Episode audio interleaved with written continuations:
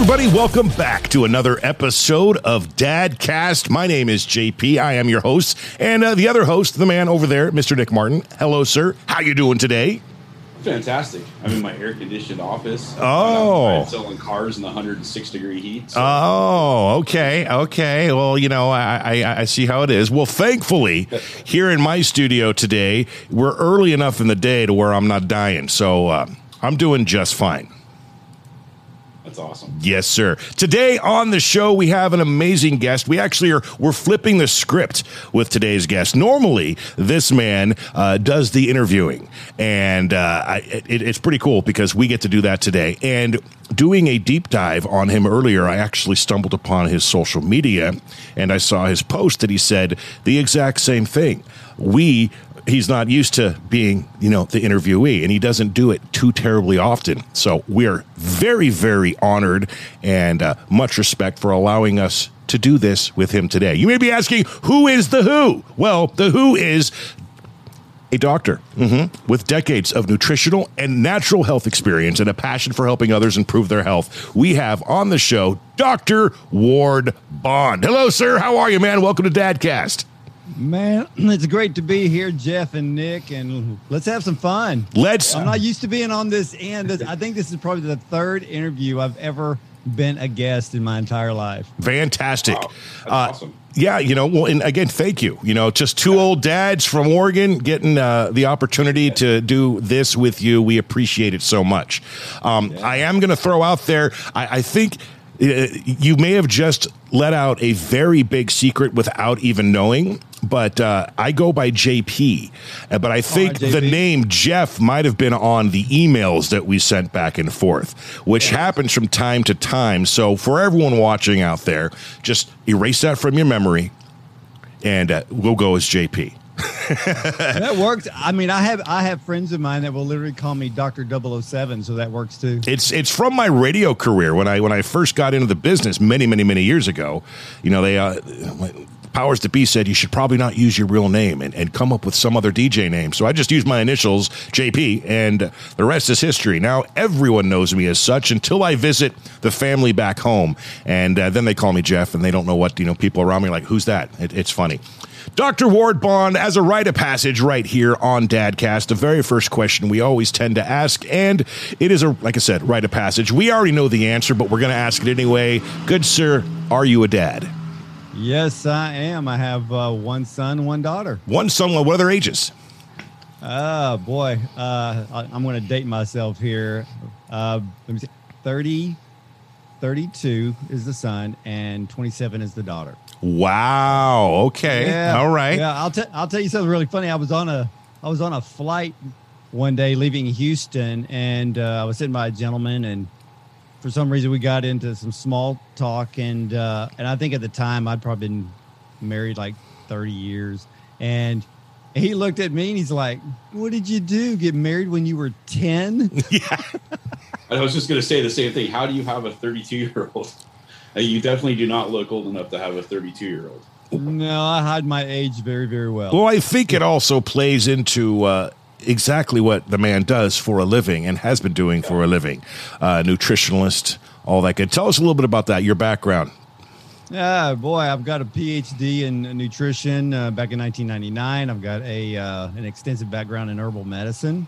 Um, they kind of piggyback uh, each other very, very well. And because I had been in television for, I think it's 22 years now. Uh, in the beginning, uh, it it's what was funny. You know what a PDR is? Physician's desk reference. I do now. And, uh, yes. list. You know, back in the day, we had a book that lists all the drugs. Now you just go online and look up your medication. But uh, I was literally forced to read the PDR to learn more about drugs than actually nutrition because all of the people that would come to me asking health questions, everybody was heavily medicated. And it comes down to, you know, what can you do? What can you, what side effects or interactions you can avoid? And so part of it, you end up learning things that uh, you didn't know you were going to learn, but uh, it comes with the territory. So, is one of those things that you have learned was how to have amazing hair like Dr. Ward Bond well into your 40s and 50s? Well, the good thing is is that uh, my father had a full head of hair into his uh, early 60s. I think I have the the youthful gene that comes from my mom. Uh, she doesn't really age at all either. So uh, I'm trying to keep that going. So it's all about eating right and plenty of exercise. Well, you're doing it right, good sir. so tell me about these kids yours. I know we, you know, here on Dadcast, of course, we like to keep the conversation as much as we can about our kids and the path that we've had as fathers and, and, and bringing them up. And we don't too many times have the opportunity to speak with guests who are parents of adult children. They're usually, you know, in, toddlers, infants, or in the fact of uh, Nick's case, spanning the entire the entire thing, ranging from in utero to 30 years old. But Yeah. As a Yeah. parent to adult children, is the time? I mean, has there been any? Has been more difficulties parenting adult children than it was bringing them up? Or have you come Well, across? That's kind, of, that's kind of a tough question. I think it's well, you know, the thing is, as as parents, the moment you have your first kid, and it doesn't matter if you've had your fifth kid, we're never given a manual on how to raise them. We we, we raise them according to what we have learned from our parents, and of course, we should know and not hold it against our parents if they did it right or if they did it wrong.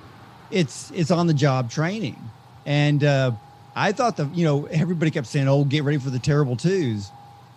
What what is that? Yeah, And yeah. I thought the first two years tell was the easiest. Yeah, I thought the first two years was the easiest. Yeah, I, I agree. I, I do. Uh, Nick's going to disagree, and he's going to let us know here shortly. Yeah. But um, I, I I found you know continue the story, and I and I will Nick tell him. Yeah, you, you go ahead. Who? What, what was You, it? You, you, the Oh, terrible twos. sorry. Yeah, yeah. So my, I have, I have uh, six kids and a seventh on the way. in utero. My first five kids. You're right. The terrible twos. It didn't exist. There were no terrible twos. Liam, my two-year-old, is awful. Like, I, I love this kid, but he is like he'll he'll go from being the sweetest kid in the world to 30 seconds later just being absolutely crazy, nuts, upset, and it'll flip with eh, like every two minutes. It's a different personality, and I've never never experienced this. So it's like definitely on the job training, and it's like, oh my gosh, what is happening? I, and I totally understand what the terrible twos are now.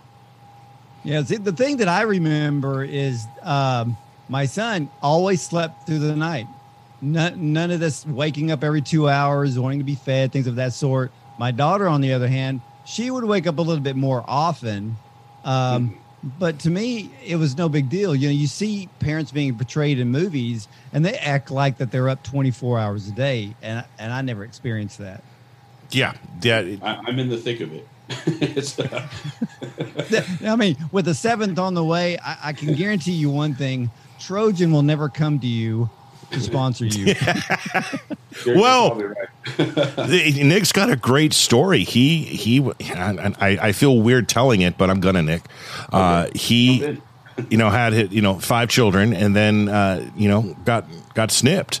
And then years went by, and then he met the, the new lady, now his wife, and convinced him to get unsnipped uh, so she could have children. So that's how this has worked out for him, you know, now in his mid 40s late 40s, as far as having kids. So Trojan, I, I- think we need more of a, a more of a, a, a surgeon specialist uh, sponsor Yeah, yeah. for you when it comes to that. I'm surprised that the reversals actually worked. I've heard guys get it, but I've never realized yeah, it worked uh, it was interesting. It's it uh, it kind of worked. We did I we had to do IVF, so there's definitely a, some of it worked, some of it didn't work, and there's a lot of doctor help. So luckily, we have a very very good fertility doctor up in Eugene, Oregon. That's amazing. That was able to to make it happen. So All right. What Yeah. what for you then? Yeah, so there were no terrible twos uh, for you, doctor. But what were and I promise we'll get to the positives here. What if any negatives were the tou- the tough times raising your children? I think the tough times were middle school and uh, and high school, but it wasn't what's going on outside of the the school. It was going on what was what goes on inside the school and dealing with teachers. I mean, I grew up where education was different than it is today. Uh, today, there is no such thing as education. I mean, it's the worst thing I've ever seen. Can you relate When on I that? Parents, yeah, because when I when I hear parents saying, you know, we're homeschooling our kids, good for you because they'll end up being probably a lot smarter. But you know, when I, when I grew up, I mean, you went to school, there there was discipline. You respected the teacher, regardless if they were great, regardless if you thought they were mean as heck. But in the end, you know, I can look back and think, you know, at that time, thinking of the meanest teachers I ever had, they were the ones I respected the most. And, um, but when my kids were going up through the school system, man, I was not to be messed with. And I had, uh, I had one episode where, uh, gosh, I think my daughter was in uh, middle school and the grading system really sucked. So it's kind of like on Monday they give them homework. If you return the homework the next day, you got a hundred. If you return the homework two days later, you got a fifty. And so one day, she brings me. So I said, "Hey, let me see, you know, some of your homework. I'm just kind of curious." And I and I go, and it's kind of like um, multiple choice or true and false. And I, and I'm scanning the page, and I'm like, wait a minute, that's wrong. That's wrong. Okay, you got that one right. But if you turned in your homework the day, the next day, everybody got a hundred. I mean, it's like, you know, everybody gets a trophy, Right. Yeah. I was win or just lose. thinking that. And I'm thinking, wait a minute, this is not education. I I believe in kids being taught. So if you're going to teach them something, make sure that they got the answer right because if you let the wrong answers go by, then the rest of their life they're going to think that's right. So if Yeah. I look at it as if my kid is in a conversation with somebody about who knows world history or whatever, and the and they were taught that the you know the facts were accepted as wrong, but they don't know it's wrong.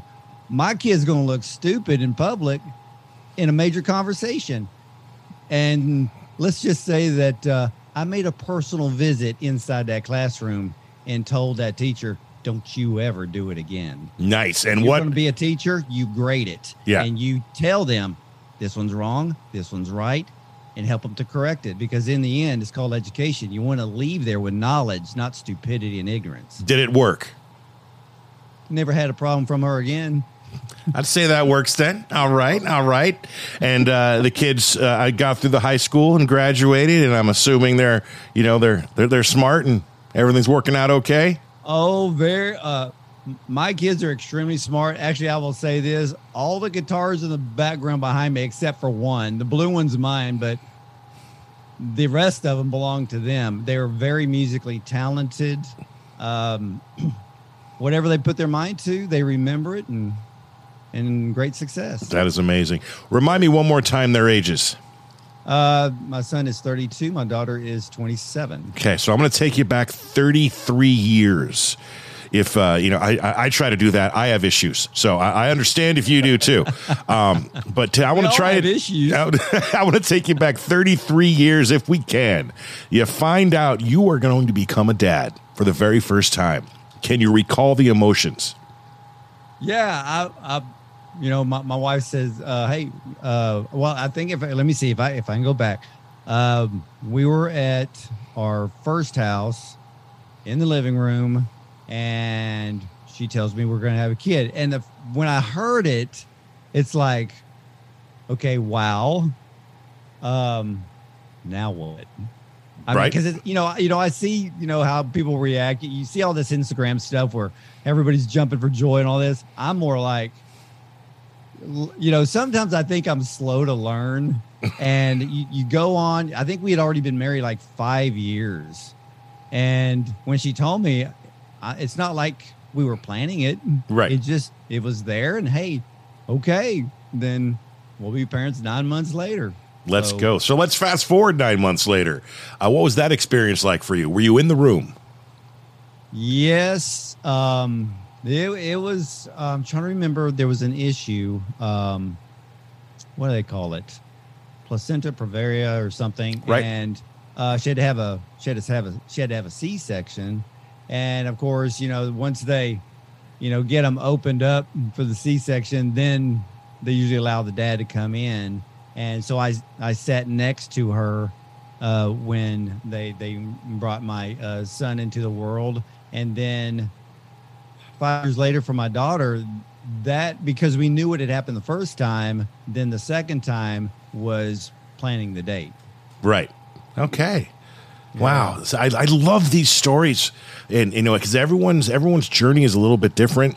Um, yeah because we you know well my wife she she was believing so like you know she wanted one boy one girl and that's what we got and we're like okay we got two we're good Yeah, I was the same way. I, I was well going into the relationship with the mother of my children. We're still together. Um, I uh, I like to say inherited a child. So I am the stepdad to a now almost 18 year old. She's 17, going on 30.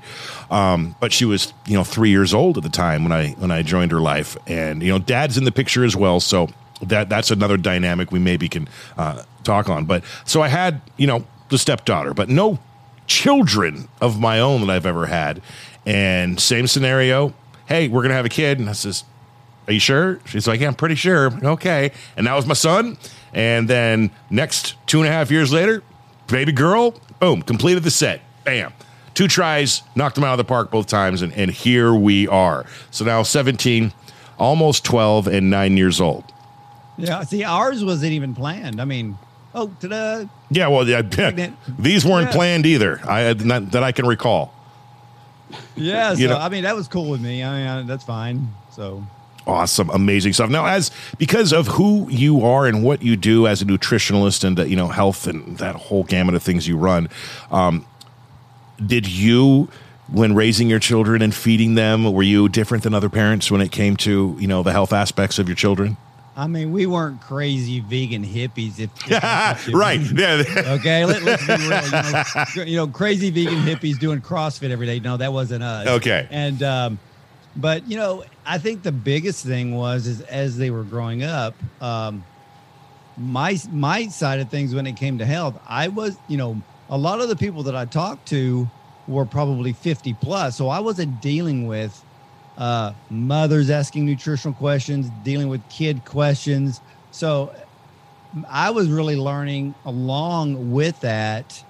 And um, so, but what I did learn early on was that, uh, you know, if, if you can, I mean, this is a nutritional lesson. And if you want to forgive my, uh, my landscapers outside doing can't even hear him man Okay, good. You're good. All right. And uh, so, um, so what I was, what I had to learn was, well, both of them uh, dealt with issues with uh, ear infections, which a lot of parents, a lot of their kids deal with that. And of course, now that once they got grown up or teenagers, I was already at the level where I understood why those things happened. And uh, so it was so it was like on the job training on the nutritional side of things but you know we weren't we weren't feeding them junk and things of that sort. It was just normal life is what i would call it you know. We we weren't super super strict and things of that sort. But um you know i know parents that are and uh, i've interviewed mothers who have absolutely strict guidelines when it comes to food and things of that sort. And hey, great, and their kid will be healthier. Um, so good for them. But uh, I, I'd put us in the category of normal parents. all right and so no crazy vegan hippies Um, I want to flip the script for just a few minutes, if you don't mind. Because, again, we rarely have the opportunity to speak with someone in, in your role. So, Dr. Ward Bond, I would like five, ten minutes. Now we're on your show. On the spot, go. Go on the spot. So what am I supposed to do? Ask you questions? Sure, whatever you do on your All right, show. Well, JP and Nick, how in the world did you find life behind the microphone? oh, Nick, you want to start or you want me to go? Yeah, I'll, I'll take this one. Um, so what, about May 2020, I was my son was born and ended up in the NICU, and I reached out to JP because we're in the midst of the pandemic. I couldn't go see him, so we got together. We've been talking about a podcast for a while. JP threw out Dadcast because we're dads, and awesome. So we talked dad stuff and got through stuff. His wife had been diagnosed with breast cancer at the same about the same time, and so we just kind of bounced stuff off each other, blew off some steam, and then it led into getting some celebrity guests, which kind of ex- made us explode on social media, and here we are. That's Wow, Kind of so- how it was. so- and then JP's got a way better story for his behind the microphone. Well, go ahead, JP. Your right. turn. Well, he, he left a few things out in between that story, but uh, as I mentioned to you off the air prior, um, I've been in the radio industry for gosh, twenty years now here in Southern Oregon. Um, it started when I first moved here. Um, you asked how I got behind this thing, so this is what started it. I I, I moved here. I knew nobody, um, but I knew that I enjoyed singing and drinking beer. Um, this is pre fatherhood. And there was a thing called uh, Rogue Nights that the local radio station put on on Tuesday nights. The, and the name of the radio station was 96.9 The Rogue.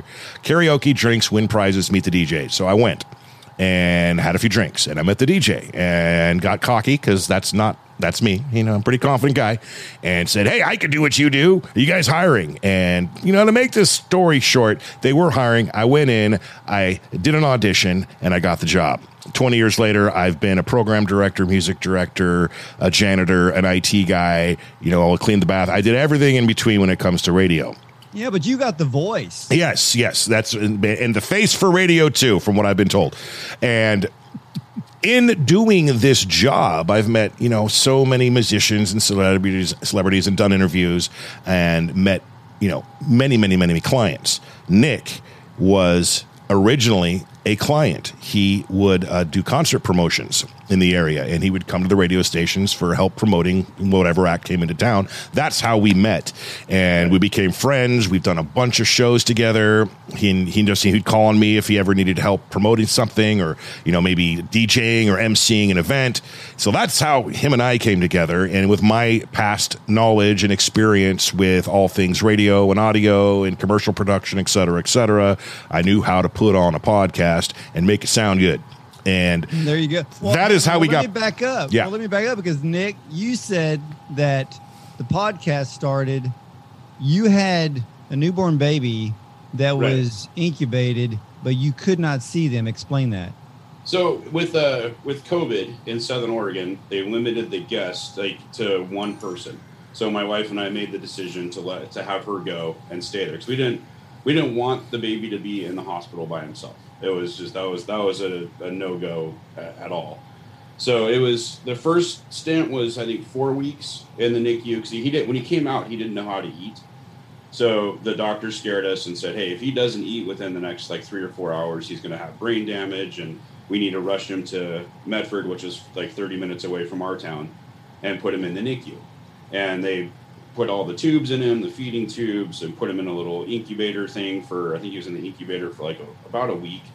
So it was it was really really scary, um, and I, I got to see him for an hour once a week, and and I couldn't touch him. I couldn't. I had to like get all masked up, wrapped up, and look like a mummy, pretty much.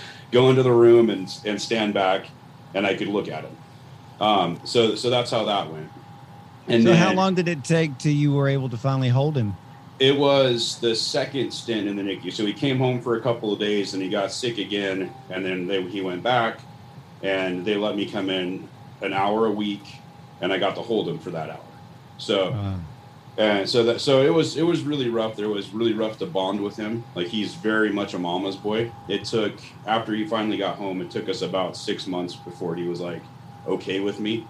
I don't, I don't think he knew who I was. Um, so now now he's like my best friend. He's like my little my little buddy. Um, but it, it was very very different than any other kid I've had, and just as far as the bonding goes and all that kind of stuff. So so that that's that's that's the backstory on the whole NICU thing. With the pandemic, it was just really really crazy. Of no guests, nobody allowed in the hospital, completely covered up if you do walk in the hospital, and Well, so you so the dad cast was birthed from the pandemic. Yes. Definitely. Yeah. I feel you and I hear you on that. one. I mean, I, I Yeah. actually look at the, you know, a lot of people go, oh gosh, the pandemic. Yeah, there's a bunch of craziness and a bunch of stupid decisions being made on the American people's part. But uh, it ended up being for on, on our side, it ended up being a blessing in disguise. Yeah, I, I Yeah, could yeah. wholeheartedly I don't agree. think Either one of us ever ever thought it would get. We thought it would get big. I don't think we ever thought it would get as big as fast as it did. Yeah. And, and so I'm it's, it's, it's you definitely know, been a blessing I- and very very cool. Yeah, and and, and, and I'm just going to say this really quickly because I don't dwell on it. And uh, I've had I've had some of my television viewers ask me, why did you why did you not talk about COVID on your show? And easy answer, it was too political. And if you want to end your career really really fast, start telling the truth. Right. in the unemployment line. Mhm. So I kept my mouth shut. I knew what the heck was going on. I still still know what's going on, but uh, kept We- my mouth shut. But the, the greatest thing is, is I live in Texas, so when people go mask wearing, most of us are going, "What's that?" Yeah. Yeah. Well, we uh, we actually touched upon COVID because we're not afraid of a little controversy, uh, but and those were some of our actual most viewed videos at the Yeah. time because we actually we weren't playing sides. We we were you know we were playing Geneva. We were in the middle, and we wanted to hear from both sides, just to you know to see what the argument was. Um, and we talked with some local uh, uh, mayor or councilman and et Right. cetera, et cetera. And those were some of our good episodes. Um, but it's I mean, 'cause crazy. I've got, oh, it, was it, it was because I mean I've got viewers and listeners that are on the radical side, and I'm talking on both sides. I mean, there's there's none of this. There's none of this getting close in the middle kind of thing. right. It was like you either far left over here or you're far right, and I'm like, whoa, whoa, whoa, whoa! I don't have time for this. Yep. And like I use a motto: I don't do drama, and I don't create it. yeah, yeah. And Yeah, it's just Oregon's a lot like that. Where where we're at, it's it's very right winged and very we're we're Texas, yeah. okay, exactly. and Northern Oregon is like New York. yeah. Oh, If, if, okay. that, if that's I it, think, a- I think a lot of the approach on our whole COVID stuff was just be kind. Like I, I noticed a lot of times, like with my son and his health issues, I was very worried about taking him to the grocery store and having him around a, a, a different virus than what we've seen. So people would actually be very rude when I'd go in and have a mask on, and I'm like, you know what? There's no, it's uncalled for. If I choose to wear a mask, whatever. yeah, look, Just, it, just be cool. Look, yeah, and here's the here's the way I looked at the whole mask thing. Of course, yeah, the majority of the time it ticked me off because I knew that it was a waste of time and Right. and all that kind of crap. So the thing was is that all you know, everyone should if if that's what you want to do, respect and go on. But everybody looked at it that if you didn't wear one or if you wore one, you were making a political statement. You were choosing sides right, Yeah. and that's and for a lot of people that that's not right because um you know and, and you know nick you know firsthand and i've talked to a lot of people who had loved ones in the hospital that they couldn't go see hmm and but you know this whole thing is extremely political it was more political than it had to do about health. And and it was it was a subject that i mean let me see it was it was we knew it was coming. Well we knew it was coming january. I knew it was coming in september 2019 but that's all i'll say. And when february hit of 2020 we had a meeting and I said, I am not going to talk about this. And then when they said, oh, yeah, two weeks to flatten the curve, yeah, whatever. I like to What punch we- the guy in the face who said that. But Three years anyway. down the road. Yeah. yeah. But but the thing is, is as it, it started to extend, I'm like, no, I am not touching this. Now I would do things like, um, I would do segments that were these are antiviral nutrients or antiviral herbs. Uh, you know what you know what pH should your body be in to be optimal for the immune system to ward off viruses. But I would never mention it by name. I treated it as a general health subject yeah, just to stay out of trouble because being on na- national television, I am not about Yeah. to end my career Right. over Yeah. something that's not going to be around forever, regardless what anybody says. Yeah, and no matter which side you decided to take, like you said, you're going to alienate the other half. And yep, Well, yeah, because here's the thing. We're not Howard Stern and we're not Joe Rogan sitting on a hundred million dollars a year and Right. saying anything we want to and continue to get paid. Yes. I mean, we can open up our mouth and then lose our livelihood. And I wasn't going to play that game. Yeah. smart man, smart man, right there. Let's I'd rather talk down to celebrities like you guys. Who's, in, in in your opinion, you like that seg right there? I'm going to shift. Mm-hmm. Uh, who's, and, and this debatable depending on who you ask, but on your show, who is the most famous person you think you've ever had you've interviewed? I get this question all the time. Damn it! I'm hoping to be I unique. Look at, I look at it as what genre?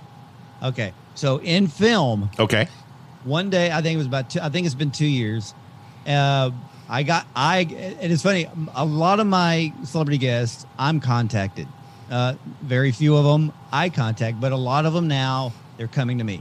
So about two years ago, I got contacted by Alan Arkin's people, Oscar-winning actor Alan Yeah. Arkin Very cool. and for television or for film he's number one but it's also still to this day my favorite interview of all time because i would i had to abide by rules when interviewing alan and they told me no questions regarding the film career.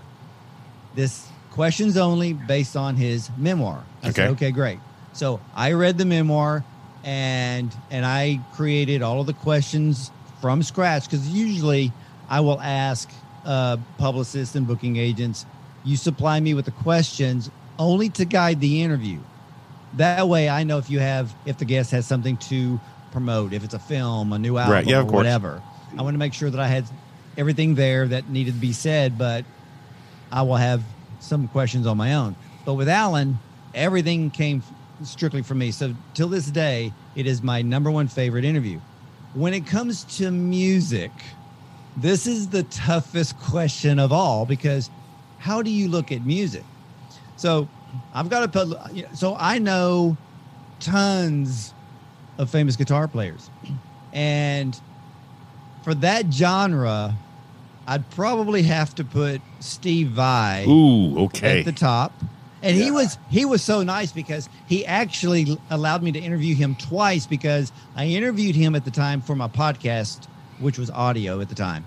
Then um I think it was probably five minutes after that. My I had a radio show in afternoon drive time on Friday in Chicago, and so he stayed so we could do uh, I think a, a 12 minute segment live for the radio program. So Steve was super cool. Very cool. Then I, but before that, it was funny because when I started my podcast, I would say, you know, I was talking to the people that I was with at the time, and I said, "Well, I'm gonna have, I'm, I'm gonna be doing celebrity interviews," and they looked at me like, like I was crazy. I don't know what the problem was. So my seventh interview was Phil Collen of Def Leppard. ooh, okay, And the thing about that interview was, and I love that interview still to this day, even more so than the Steve Vai, but the Steve Vai one was really good. But with Phil, they gave me, I asked permission from the outfit that I was recording my show with. I said, look, I know that you only allow 30 minutes, but I need 45. And so they gave me 45 minutes to interview Phil Collen. And it, it, it was the most stellar interview. But I've interviewed other guitar players, Doyle Dykes, Eric Johnson. I mean, the list goes on. And, but, you know, music's tough because just the other day, uh, let's see, you know, actually this week, I got to sit down with Don McLean, um, American Pie. American Pie, yes. One, of the most, one literally, by, according to the Library of Congress, that is the fifth most important song in American musical history. wow. The fifth. Number one is um, Over the Rainbow by Judy Garland, but his is number five. So I got to sit down with him for 30 minutes uh, this week. And, and you know, it was kind of funny because I'm like, wow, Don McLean because he has a brand new uh, documentary out, and so I watched the documentary, the, the screener prior to the interview, and and then really realized the importance of that song. So I've had so many opportunities interviewing some of the, the greatest musical acts. Um, and they're they're embedded in my memory forever. Yeah, I, I know what you're talking about, man, because Oh, I yeah. have I have led that life as well, and you know, I, countless. I, I I would have to sit down and think about all the acts, but a few for me that come to mind that were just so just wow. George Thorogood, Oh man, he was amazing, and he gave me all the time in the world. His people said, you know, you get ten minutes. We're promoting the show. And I pre-recorded, it, of course, so I could chop it up and, and stick it in the show whenever I felt like it. But man, we talked about 35, 45 minutes when initially it was like, I get 10 minutes. And it he was great. Um, a one that sticks out, and, and if you ever end up watching this, I apologize, Joe. I apologize, but I, I got to say it. Um, and you know, interviewing people, sometimes it doesn't go well, and you need to, you know, there's a lot of dead air, and you got to come up with stuff, and they're not reacting to your questions, and and there's a lot of ums and ahs and pauses. yeah. Uh, but see, I've got I've got see, I got a system that Yeah. does not happen. Okay, well, Joe And- Perry of Aerosmith and the Hollywood Vampires. He he was it was just he was very slow, and I don't know if it was in the middle of his health scare or whatnot, but it it it it, it was painstaking getting through that one and asking questions.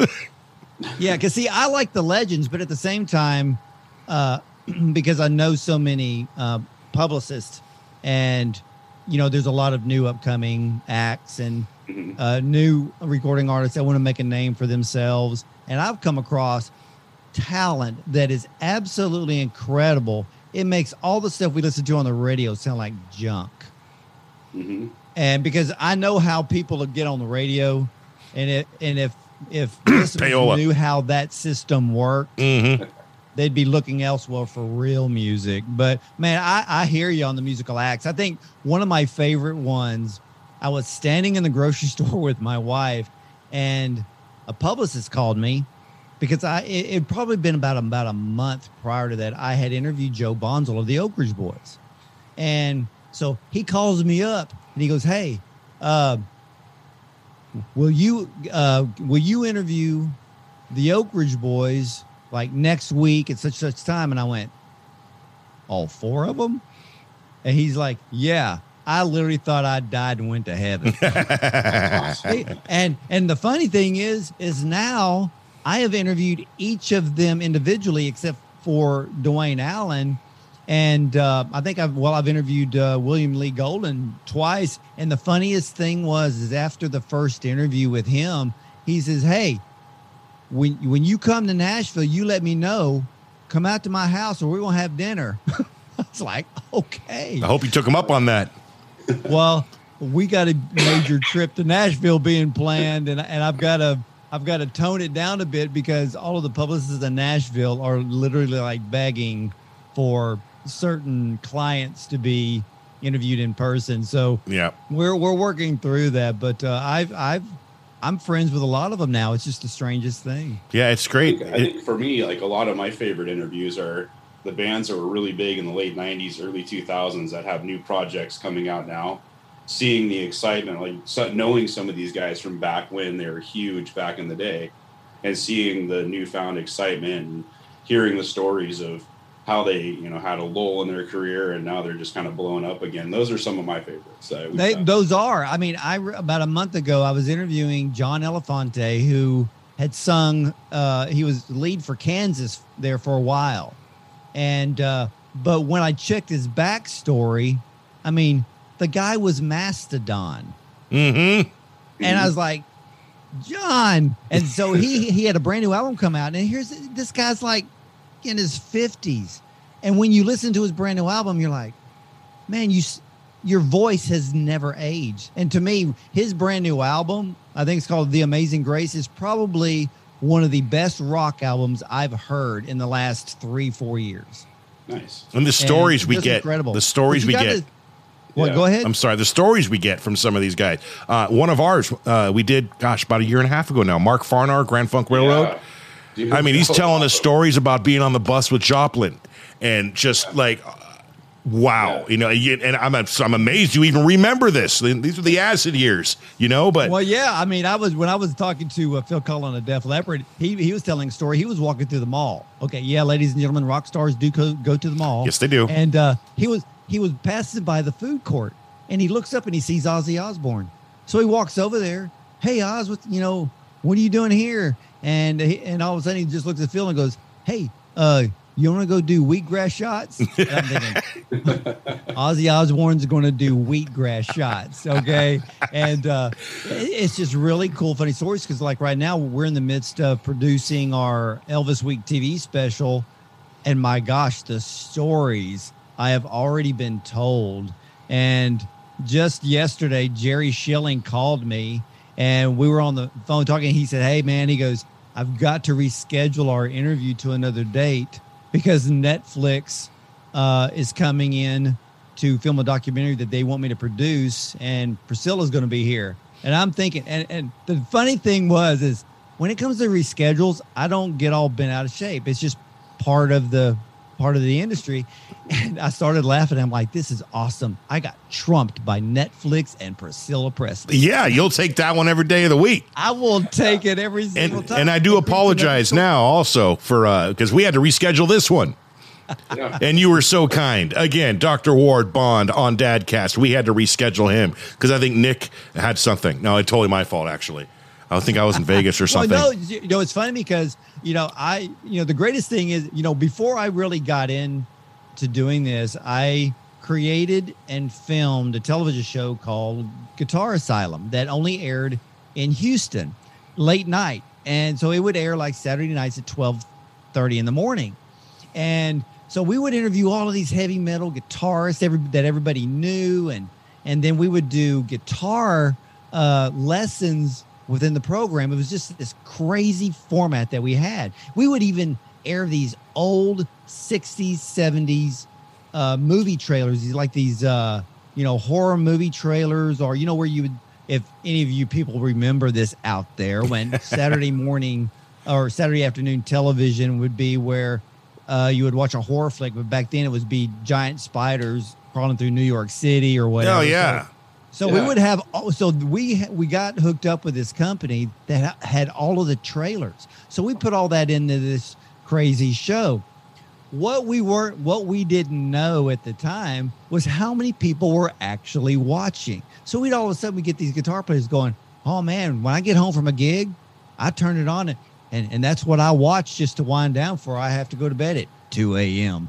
And so we would up so we would air it on Houston television here on Saturday night. Then we would upload the very next day. And the moment that it would get upload, bam, 50,000 views. And then as we were checking the algorithms, we found out that they kept replaying all the guitar lessons over and over again. Right. And I'm assuming this is uh, pre YouTube. No, it was YouTube. And Okay. see, we had a problem with YouTube because they didn't believe that we actually produced the show. Oh, yeah. And this was like nine years ago. I mean, YouTube to this day, I still hate them. Well, we don't, and we're broadcasting live on YouTube. Yeah, but anyway, Okay. there, you know, the, the, you know that there can be. If, if I wanted to air a recording artist's music video. They get mad. Yeah, yeah, yep, yep, yep. And, and the whole copyright and all that good stuff. yeah, yeah. Have your uh, when we have permission, but go ahead. So now that you've, uh, oh, by the way, if you haven't noticed, we've switched back to Dadcast doing the interview. I don't. That, that's just kind of it, it. naturally progressed there. That that that was good. Um, your kids, you said they're into music, and now with talking with you, I, I'm getting the sense that you are a fan of music, in particular rock, and leaning uh, to the metal side of things. Is that is that a safe assumption? As a fan, you I'm- personally, Me- metal, no. And actually, when I created when I was when I created that television show, my idea was not to be metal, but my Okay. host, um, he was very uh, deep into metal. He knew everybody, Okay. so that's when we started getting all the hookups with everybody. But to me, it was a learning experience. But I love classic rock. I think the 70s is still the best music era ever. And if you don't believe me, then all the greatest rock bands, all the members are in their 70s right now. Yeah. And they're still touring and they're still selling out crowds. 80s, we're gonna see that. 90s, eh, I don't know. Maybe the maybe into the early to mid 90s, yes. Um, into the 2000s, I don't think anybody's gonna care about that genre. Yeah, and by the time it comes to the point when they're 70s, we're all going to be dead anyway, so we won't see. yeah, we, we won't have to live about oh classic grunge radio and and and stuff like that. But you know, and I, but it was funny because it'd been a while. And I always loved country, but I love country more now because as I interview these people, I hear the backstories. Yes. and and it makes you appreciate. I mean, like when I interviewed Don McLean the other day, I appreciate him more than ever once I started hearing him talk and hearing the backstory.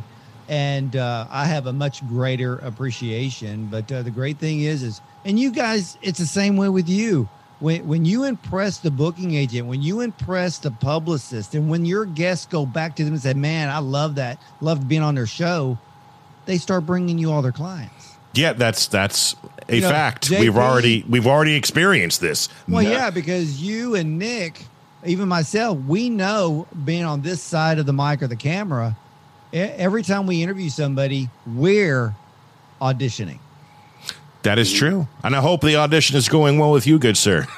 Yes, it is. I, I, I think I may. I, I think I may get the part. okay, I think you might. Uh, but but there is a uh, uh, you know, as far as getting the part to solidify your chances, uh, you know, uh, you can just plant the seed with any one of your guests you've ever had on to come on Dadcast. Wink, wink, nudge, nudge. Anywho, Uh, now I was asking a question earlier. You like? uh, We're moving on. We're moving on. Yeah, yeah, Um, yeah. yeah. Have your kids taken advantage of you in a good way when it comes to who you are and who you know to help further, like, you know, to impress a friend or something along those lines? Have they ever used your clout to gain an advantage? no. Okay. Easy one No. word answer. Yeah, and and you know I appreciate it, but if they wanted to, I wouldn't really care. Right. That's what that that's what dads are for. Yep. And you know, um, but no, they they they never have. Okay. Now, have they ever met someone that they were just, you know, starstruck by because dad knows them? Yes. Um, I have allowed them to give me a question Uh huh.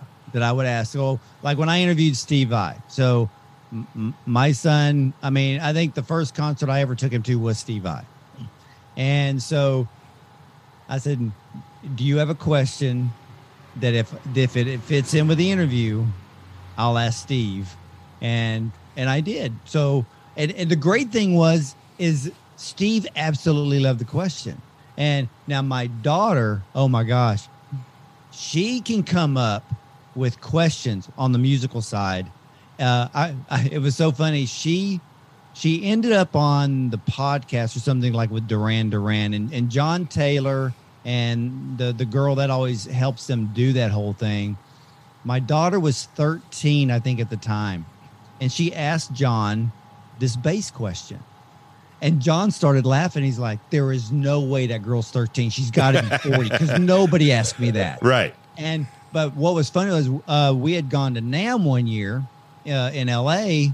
and so my daughter was 15 at the time, and I'm going around trying to you know line up certain interviews, and so sh I, I just handed her a stack of business cards, and so she's so she's going around, and then my television director was with her, and I was off doing something else at NAMM, and then all of a sudden she comes back, she goes uh, we got an interview. And I said, who'd you get? Michael Anthony of Van Halen. and I was like, and she goes, but um, I have to do it. And I go, what do you mean you have to do it? The manager said, because I asked and got the interview, I have to be the one to interview Michael Anthony. And I'm going, cool. Yes. Hey, get your go Atta get your boy, Dad. girl. Atta boy. So we we filmed it. Got it. Now I didn't even get to go up there. And the funny thing was is is the the tour manager was there and he said because I said yes, you owe me a bottle of vodka. so I said, "Give me your address." yeah. So, but the funny thing is, is we got it on tape. She was nervous as a cat, and and my director, and the funny, the funniest thing is, on that day, he literally was wearing a Van Halen t-shirt. the universe, That's the stars, awesome. the stars aligned Yeah. on that particular yeah. day. Yeah, and then and then my son used to be he would go to the the big uh, music festivals with me when I'd be lining up twelve bands for interviews, either interviewing them on the tour bus or backstage or whatever. So he'd be with me on that, and uh, and got to experience a lot of that too. So I think that's the best part of this whole thing too. Like doing concerts, I've I've been a concert promoter for like 25 years, so I've known a lot of the big bands that have come through and remained friends with them. So when they play the big venue in Jacksonville, Oregon, I get to bring my kids out, and so my my son's actually met like Matt Sorum from Guns N' Roses when he played with uh, Hollywood Vampires. He's a he was a drummer at Grants Pass High School his whole high school career. So Well, I'll He's tell you something really quick and funny. My daughter was with me. Um, some of these bands, as you well, you know, and as you know, if you're going to interview them on location, this is what I call pre-COVID days. Yeah. mhm. Sometimes you you you you get the call, and you got to hightail it to the venue. You know, because Yeah. sometimes they wait till the last minute to let you know if you got clearance. So, I got clearance for Megadeth, and but I but um, I got the interview with David Ellefson, and so my daughter was with me, but I had to do the interview because my host, who uh, knows them, he was off doing something and he couldn't break away, so I had to go and do the interview. So I had to set it up differently. So my daughter comes with me. We're hauling tripods and cameras and all this stuff, and the tour manager brings us into the venue and puts us in one of the uh, dressing rooms. Wrong dressing room because it belonged to Dave Mustaine. okay. and for those of you who who hear my tone of voice, Dave's a nice guy, but there are times when you just don't be taken to the wrong dressing room. And Dave was as nice, but he kind of glared at the tour manager like, "What are they doing in here? Right. wrong room." But Dave, Dave, El, uh, David Ellefson, I mean, gem of a guy, great interview, and but she loved. I mean, you know, she was, and my daughter was scared to death when when Dave Mustaine walked in. She's like, because she had heard stories, hmm you know, but uh, but but they like it when they they get to come with me. Not, yeah, it's- Nick? it's awesome. Have you put together a fast five today for Mr. Dr. Ward Bond? I did. All right. So here's a segment we like to call the Fast Five. And uh, All right. you don't need me to explain any further, Nick. Have at it. All right. So, do you have any advice for dads of adult kids? I'm going to mix up my questions a little bit this time. I think He's stealing my main question, by the way. Well, I, I think for adult children, you look back in time, realize your mistakes, and don't do them again. You know, I think when it comes to you know, as as we're dealing with our kids from toddlers to elementary to middle school to high school, those are hair pulling years for multiple reasons.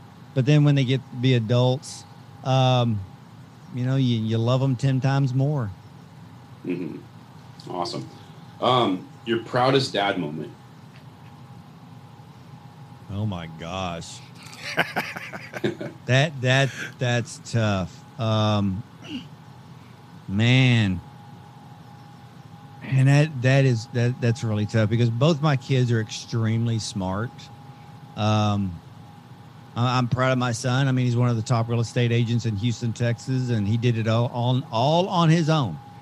And uh aced everything and extremely successful. I'm very, I'm, you know, when he got his license, I was extremely proud. Um, for my daughter, man, um, she, she's, she's an assistant producer for me. Um, but, uh, just talented. I mean, she can sing, she can play anything with strings on it, but I just love her because she's my daughter. Is she So- is she hanging out behind the scenes right now? no. Oh, darn it! Because I was going to put her on the spot. Yeah, because what's what's funny is that sometimes I'll be interviewing someone or I'll say, Hey, I got an interview with so and so, and they're like, Oh my gosh, are you kidding me? I said, Well, yeah, if you want to sit off to the side and watch it in the same room, you can, but they never do. But they always but I I know sometimes they're, they're they they hide outside my door just so they can listen. And I think the funniest time is when I interviewed actor John Schneider, which is probably my fans' favorite interview. And uh, my wife was going all giddy. She's like, "Oh my gosh, that's Bo Duke." Yeah, right. I, I stumbled across that exact that episode. Yeah, it was actually ten minutes before we got on. Yeah. Yeah, that that's that's the biggest. That I think that interview alone is when publicists watch it. It's like I don't know what it is. There's just something magical about that interview. I love the interview. It's in my top five, and um, but uh, yeah, I mean, I got me. I'm my biggest bucket list interview was Mario Andretti Nice. because I'm a racing fan. And and the funniest thing about that interview was uh, because my son and I were big Formula One uh, fans, and so towards the end of the interview, Mario goes, "I'm very impressed with your racing knowledge." So I told so after the interview, I told my son, I said, "If you ever argue with me about racing." I am just going to pull the Mario Andretti on you because he said I have extensive racing knowledge, so you can shut up. Yeah, when Mario Andretti tells you, That's, That's right. right. Yeah. Mike so- All dropped. All right, Nick, go ahead. Number three. If you could have a billboard with anything on it, what would it be and why? Oh my gosh. Man, I don't want to sound like a cliche, but geez. Um, I, I, I'm going to be narcissistic here for a second. Um, if I could have a billboard, I want it on Sunset Boulevard announcing my brand new show. There you go. That's the purpose and point, good sir. Yes. So when, when we first started the show, when we were like a weekend, I bought a billboard on the busiest street in Medford. I think this street gets like sixty thousand cars a day or something. It's it's like the busiest street in Medford. That said, Dadcast, the number one podcast, number one parenting podcast in the world. Or and two. it is. It But is, our- right? Well, but not at that time. Not at that time. At that time, I think we had two listeners. Yeah. Yeah, but here's the thing. You, you know, I've heard the I've heard the saying, fake it till you make it. Oh, yes. Well, here's the thing. You got to think like it to make it. And so, if you want to put a billboard out there and you got two listeners that say you're the number one, do it because the way I look at it is it's called a step of faith and speaking things into being. Absolutely. really works. Manifesting it into existence. And you know Oh, yeah. what? Amen to that, JP. If those two people said it was the number one podcast in their mind, we weren't lying. That's, That's right. right. Those are wives, but whatever. Right, right. Nick, Um, what's your favorite? So when your kids were little, what was your favorite meal to cook for them? Wait, wait. You mean me physically cooking? did you do any cooking? Did you do any cooking? Yeah. Well, yeah, but yeah, but it wasn't like just for them. Right. Um, Right. I get. I'm just gonna say that at that when they were kids, I guess the favorite food, I guess, was probably pizza. But we also knew how to make our own, so that way, you know, you're not dealing with all of the, hmm you know, the junk in the delivery. There's a way to do it the healthy way, but uh, yeah, I guess it was probably pizza. I mean, it was just easy, you know. But the problem today is, is if you walk, if everybody's home and you go, what does everybody want for dinner? Bad move if you got a bunch of kids. oh, man, don't I know it? Don't Oh. ever say it. It it if you want to ruin your your evening, just do just pull that question out, and you're gonna get ten different answers. Oh, no, the worst is when my wife's like, "Hey, hon, what do you want for dinner?" I, I don't know. That's why I married you. That's That Figure it that's why a successful marriage. There's only two words you need to know. Yes, dear. yes, dear. exactly. Um, last one. What is the funniest parenting fail that you've had? Funniest parenting fail. Fail. Fail. Fail. Blunder. Man, Like leaving your kids in a shopping cart at the grocery store and driving away. That's Nick's, by the way. no, I think it, it would probably be you forget to go pick them up from school. I think that's probably the biggest blunt. If I can remember right offhand, I think that would would be it. And I think it only happened a couple of times. More than once. a couple of times.